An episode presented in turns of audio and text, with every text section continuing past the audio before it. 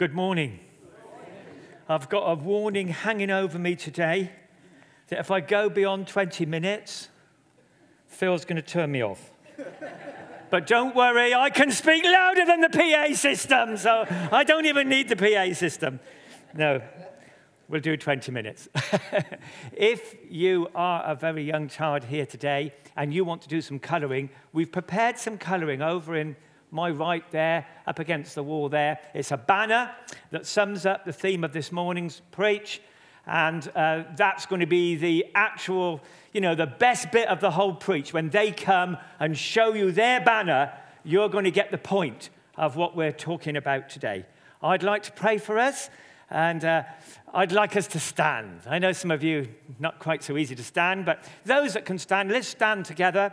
And I just want to pray for us. Father God, I pray this morning that you'd send your Holy Spirit and that your Holy Spirit would help us to get a hold of your word. That your word wouldn't just feed our minds, but it would change our hearts. And that today, maybe for the first time, would come to really know you, Jesus, better than ever before, so that we enter 2023 in a wonderful relationship with Jesus Christ. I ask it in your name. Amen. Amen. Uh, please take your seat. Um, I, I, have a, a, son who I've got five children, but I've got a son. I've asked his permission about this. He's got an eye problem. It's called keratoconus. We discovered it in his teenage years. And th- this problem is that there's weak areas in the front of his eye that means that cones of tissue grow out, the eye becomes misshapen, and it means that he sees things in a distorted way. He's great to play tennis with. He doesn't see the ball until it hits him in the face because he can't judge the distances. And he's great to play cricket with because you can hit him with the cricket ball and soon he retires and gives up because actually he just can't, he's ready with the bat, but the bat, it's already hit him. He just can't judge the distances and where it's coming from and how quickly it's moving. It's quite a, it's quite a disruptive thing. And, and what worries me um, is that we as Christians and we as the church, we get a spiritual uh, keratoconus.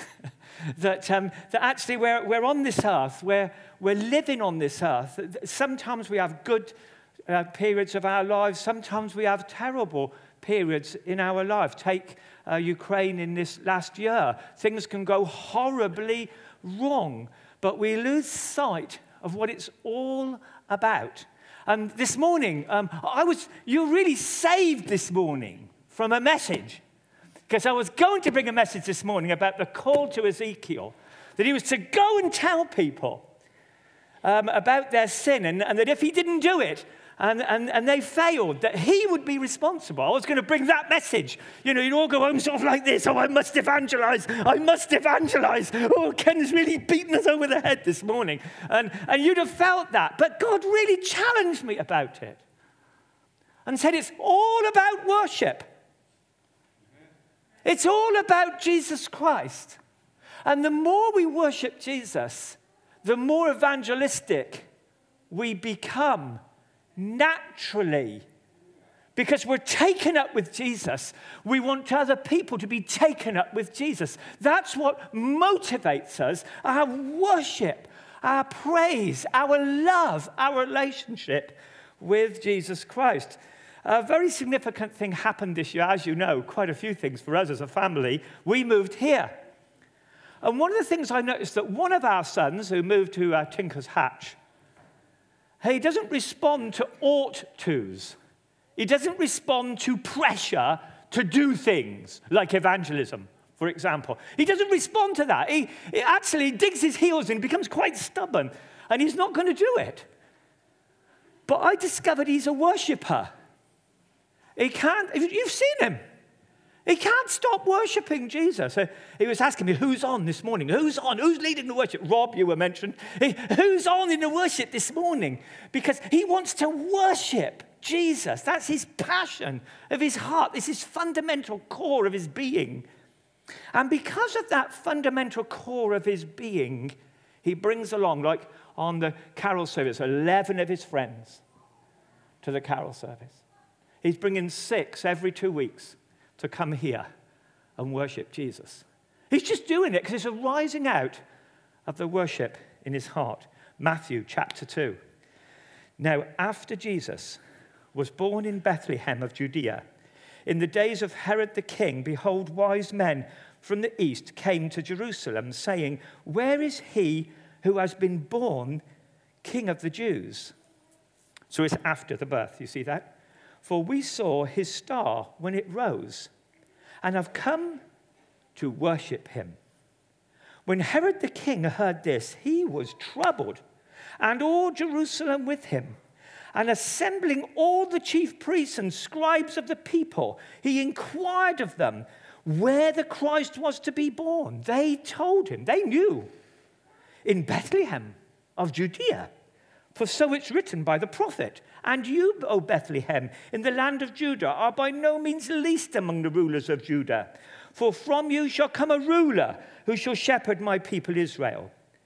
Then Herod summoned the wise men secretly and ascertained from them what time the star had appeared. And he sent them to Bethlehem, saying, Go and search diligently for the child. When you've found him, bring me word that I may come and worship him. And listening to the king, they went on their way. And behold, the star that they had seen when it rose went before them until it came to rest over the place where the child was. Notice it says child, not baby. When they saw the star, they rejoiced exceedingly with great joy. And going into the house, not the manger, going into the house, they saw the child with Mary, his mother. They fell down and they worshipped him. Then, opening their treasures, they offered him gifts gold and frankincense and myrrh. And being warned in a dream not to return to Herod, they departed to their own country by another way. Who were they? Well, they were the first Gentiles to come and worship Jesus. They're a model for us. Well, they're not a model in every sense. They were magicians, sorcerers, wizards, wise men, rulers, astrologers, and astronomers. Would cause us to frown a bit. Think about the group of people that came with Daniel that were taken from Jerusalem and Judah and taken to Nebuchadnezzar's palace where they were trained in all, the all the wisdom of the Babylonians. That's the source of these wise men. That's the type of people that they were. But they were also very majestic. When they walked into a room, you knew they were in the room. They were held in high esteem, even feared, because of the presence that they carried when they walked into the place. Notice there's no reference in this story to the wise men bowing down to Herod. But they bowed down to a young child. Do you notice that? I think Herod, Herod, sorry, was out of his league completely. Notice when they arrived, the whole of Jerusalem knew they'd arrived. In fact, the word for arrived here that's used is a word that means a public arrival everybody recognizing, wow, these wise men, watch your step, folks, have arrived in Jerusalem, and they held them in awe because of their position and their entourage. Notice something else about these particular wise men. They knew who the Jews were. They knew who Israel was. They knew what Jerusalem was. And they knew they were looking for a Messiah and a king before they even arrived. And I want you to notice even the gifts they brought are mentioned in Isaiah 60, verse 6 and 7. They're mentioned, their arrival is mentioned in the Old Testament prophets. It said that they were to beautify God's beautiful house.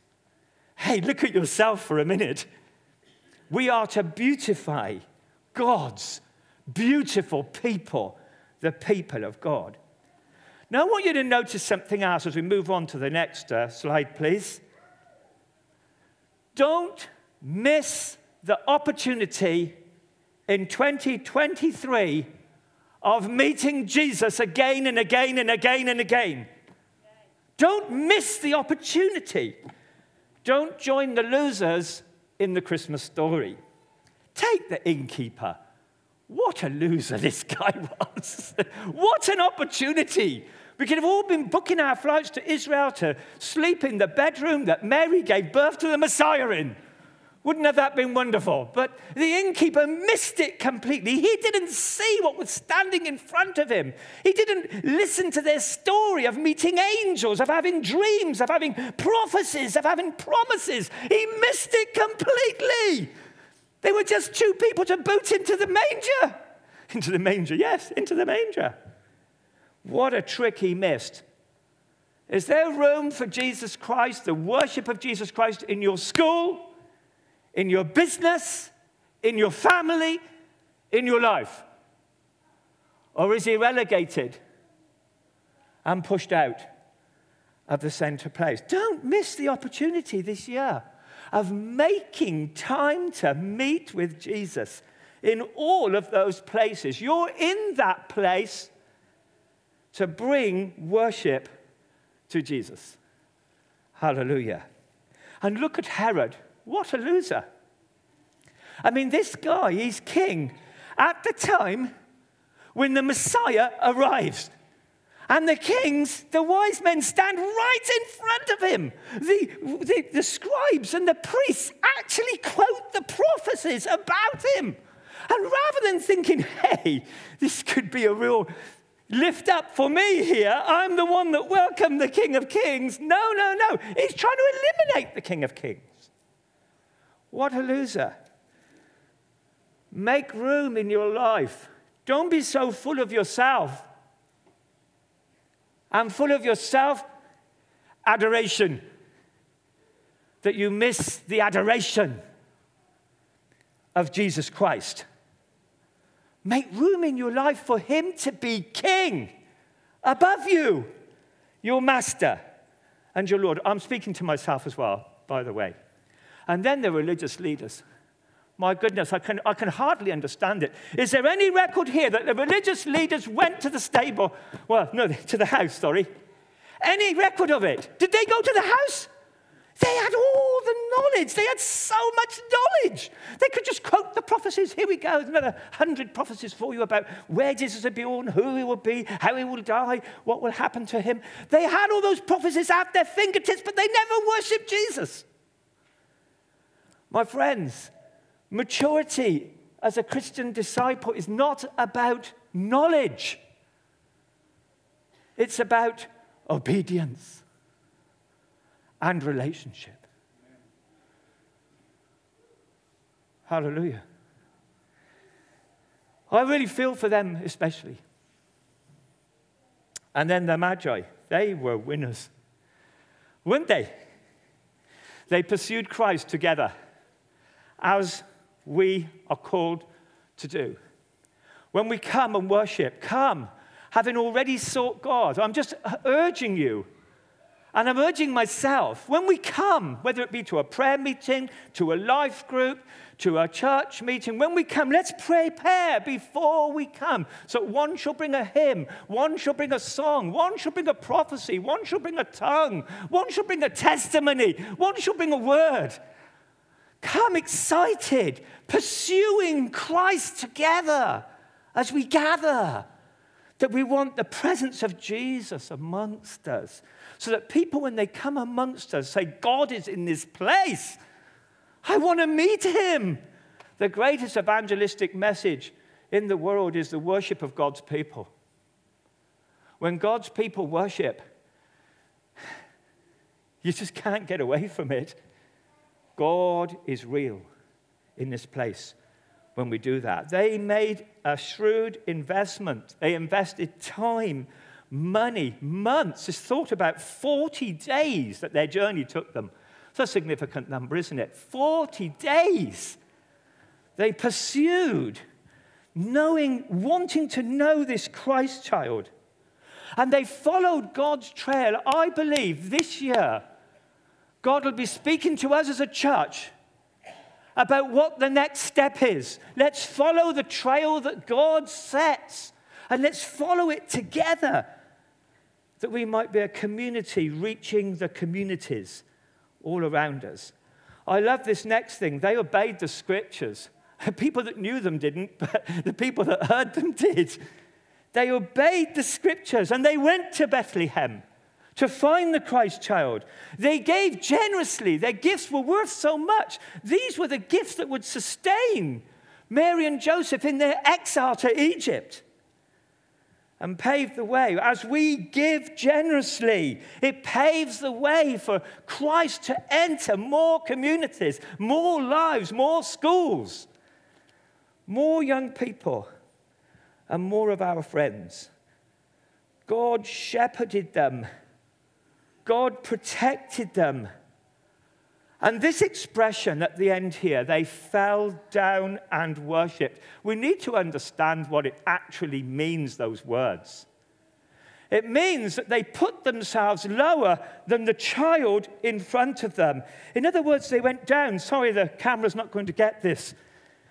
Their head on the floor, their hands in front, getting as low as they can before the child just here. I've already told you who they were. Such esteemed people, people who filled a room with awe when they arrived in it. But when they met the Christ child, they were filled with awe. They were overwhelmed with the presence of God. And they went on their faces in true Persian manner and prostrated themselves. Can you just picture this for a minute? They're getting off their camels, they've got their entourage, they're outside this tiny little house because Joseph and Mary were poor. And they came and got down off where they were up here, somewhere in people's opinion, up on the camel's back. They got down and down and down and down as low as they could get. I don't know if you've heard of John Wimber. If not, just hear the story. He's quite a famous uh, person in the Christian world, but uh, John Wimber talks about his conversion in one of his books. And he went down to the park when he's struggling with this whole concept of should I follow Christ or not.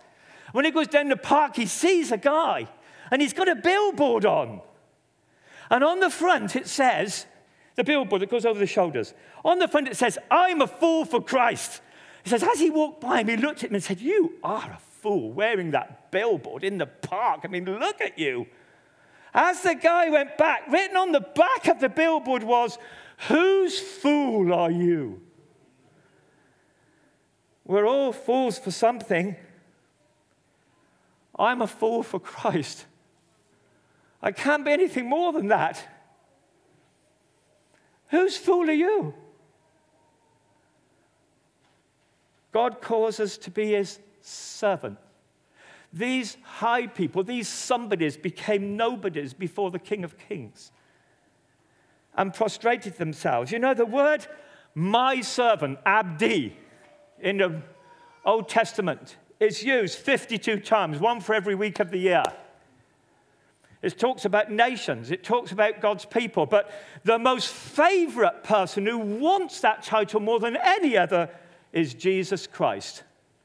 He's called by God my servant. Do you know one of the great marks of the Christian life and Christian discipleship is that we are servants of the King of Kings? Now, I'm not taking away from the fact that we're sons and daughters of the living God. That's been a great emphasis of the church in the last few years, but there's an emphasis which mustn't be lost. We are servants of the King of Kings. Jesus, in, in John 13, dressed himself as the servant of servants. He got down on his knees. He washed the disciples' feet and he said to them, You should do, listen to this, you, me, should do exactly as I have done to you. Hallelujah. As a church, let's adopt the servant mentality. It's a great saying by Jim Elliot. I won't go into the story of this, but he says, it's a great quote He is no fool who gives what he cannot keep to gain what he cannot lose. Hallelujah. That's the calling of God upon us as a church and the calling of God upon us as individuals. You know, have you had those people, onto the last slide, have you had those people that you think, what can I give him? What can I give her? They've got everything. So what do you buy them? A pair of socks? It just ain't going to cut it. What can I give Jesus Christ as these wise men did? Does he have everything? No, he doesn't. Because he doesn't have you. Do you get that? No, he doesn't have everything. Because he doesn't have you. Have you given him your life? Have you given him your heart? You see, these wise men made a 1,000 kilometer journey to come and bow down and worship Jesus. Some of us need an 18 inch journey. It's a journey. And in that 1,000 kilometer journey, the wise men moved from head knowledge, their studies of literature, the stars, all the rest of it, they, they moved from head knowledge to heart knowledge as they bowed down. What else would take them off their camels and prostrate them before Jesus? They moved the 18 inch journey from the head to the heart. They gave the center of their will, the center of their emotions. That's what the heart is. The center of their decision making, the center of their adorations, the center of their aspirations. They gave that heart to the King of Kings as they prostrated before him. There's an 18 inch journey that needs to take place in some of us. We might know a lot, it's not enough. Give him your heart. I think, I am sure, I'm positive that the Holy Spirit came upon this interaction between the child and the wise men and there was a revelation. It's called Epiphany in the Christian calendar on 6th of January. There was an epiphany. There was a realization. There was an awakening. There was an utter discovery that this isn't just head knowledge anymore. My heart belongs to this child, the King of Kings. Where's your heart for 2023? Does he have your heart or just your assent? You know, you can answer all the questions.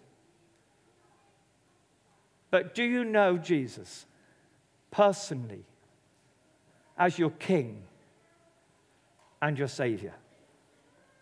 I want the children just to bring the poster. Can we have the poster? Is it possible?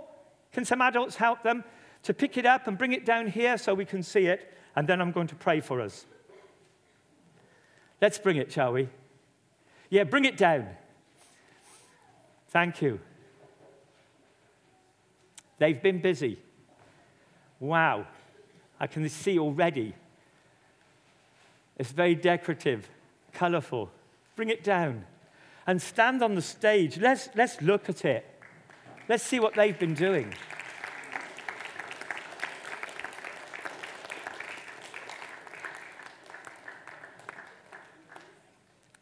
Wonderful. Look at this. Come on up on the stage. Let's see this poster. Wow. Look at this. That is incredible. Wow. Look at that. They bowed down. The middle person, hold that up higher. Let's get up really high. Can we all say it together? They bowed down and worshipped him. And again, Holy Spirit, come. They bowed down and worshipped him. And again, they bowed down and worshipped him. My first call is to you. Have you bowed down and worshipped him? Christ Church, as we bow down and worship Him, Hailsham will come running even through those doors to find out what the phenomenon is that's going on in the hearts of the people of this church. We'll not just be known for our good works, but for our good worship. And out of our worship will be our call to the nations, our call to the town. Come, bow down, and worship him. I just want to pray for you now. That's it. Carry on holding it. That's lovely. Is that all right, Tom? Let's just pray. Ask each of you now just to um, be before God in this prayer.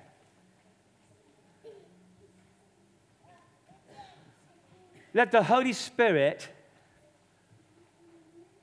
awaken our hearts this morning. That, like the wise men, we would have an epiphany, a revelation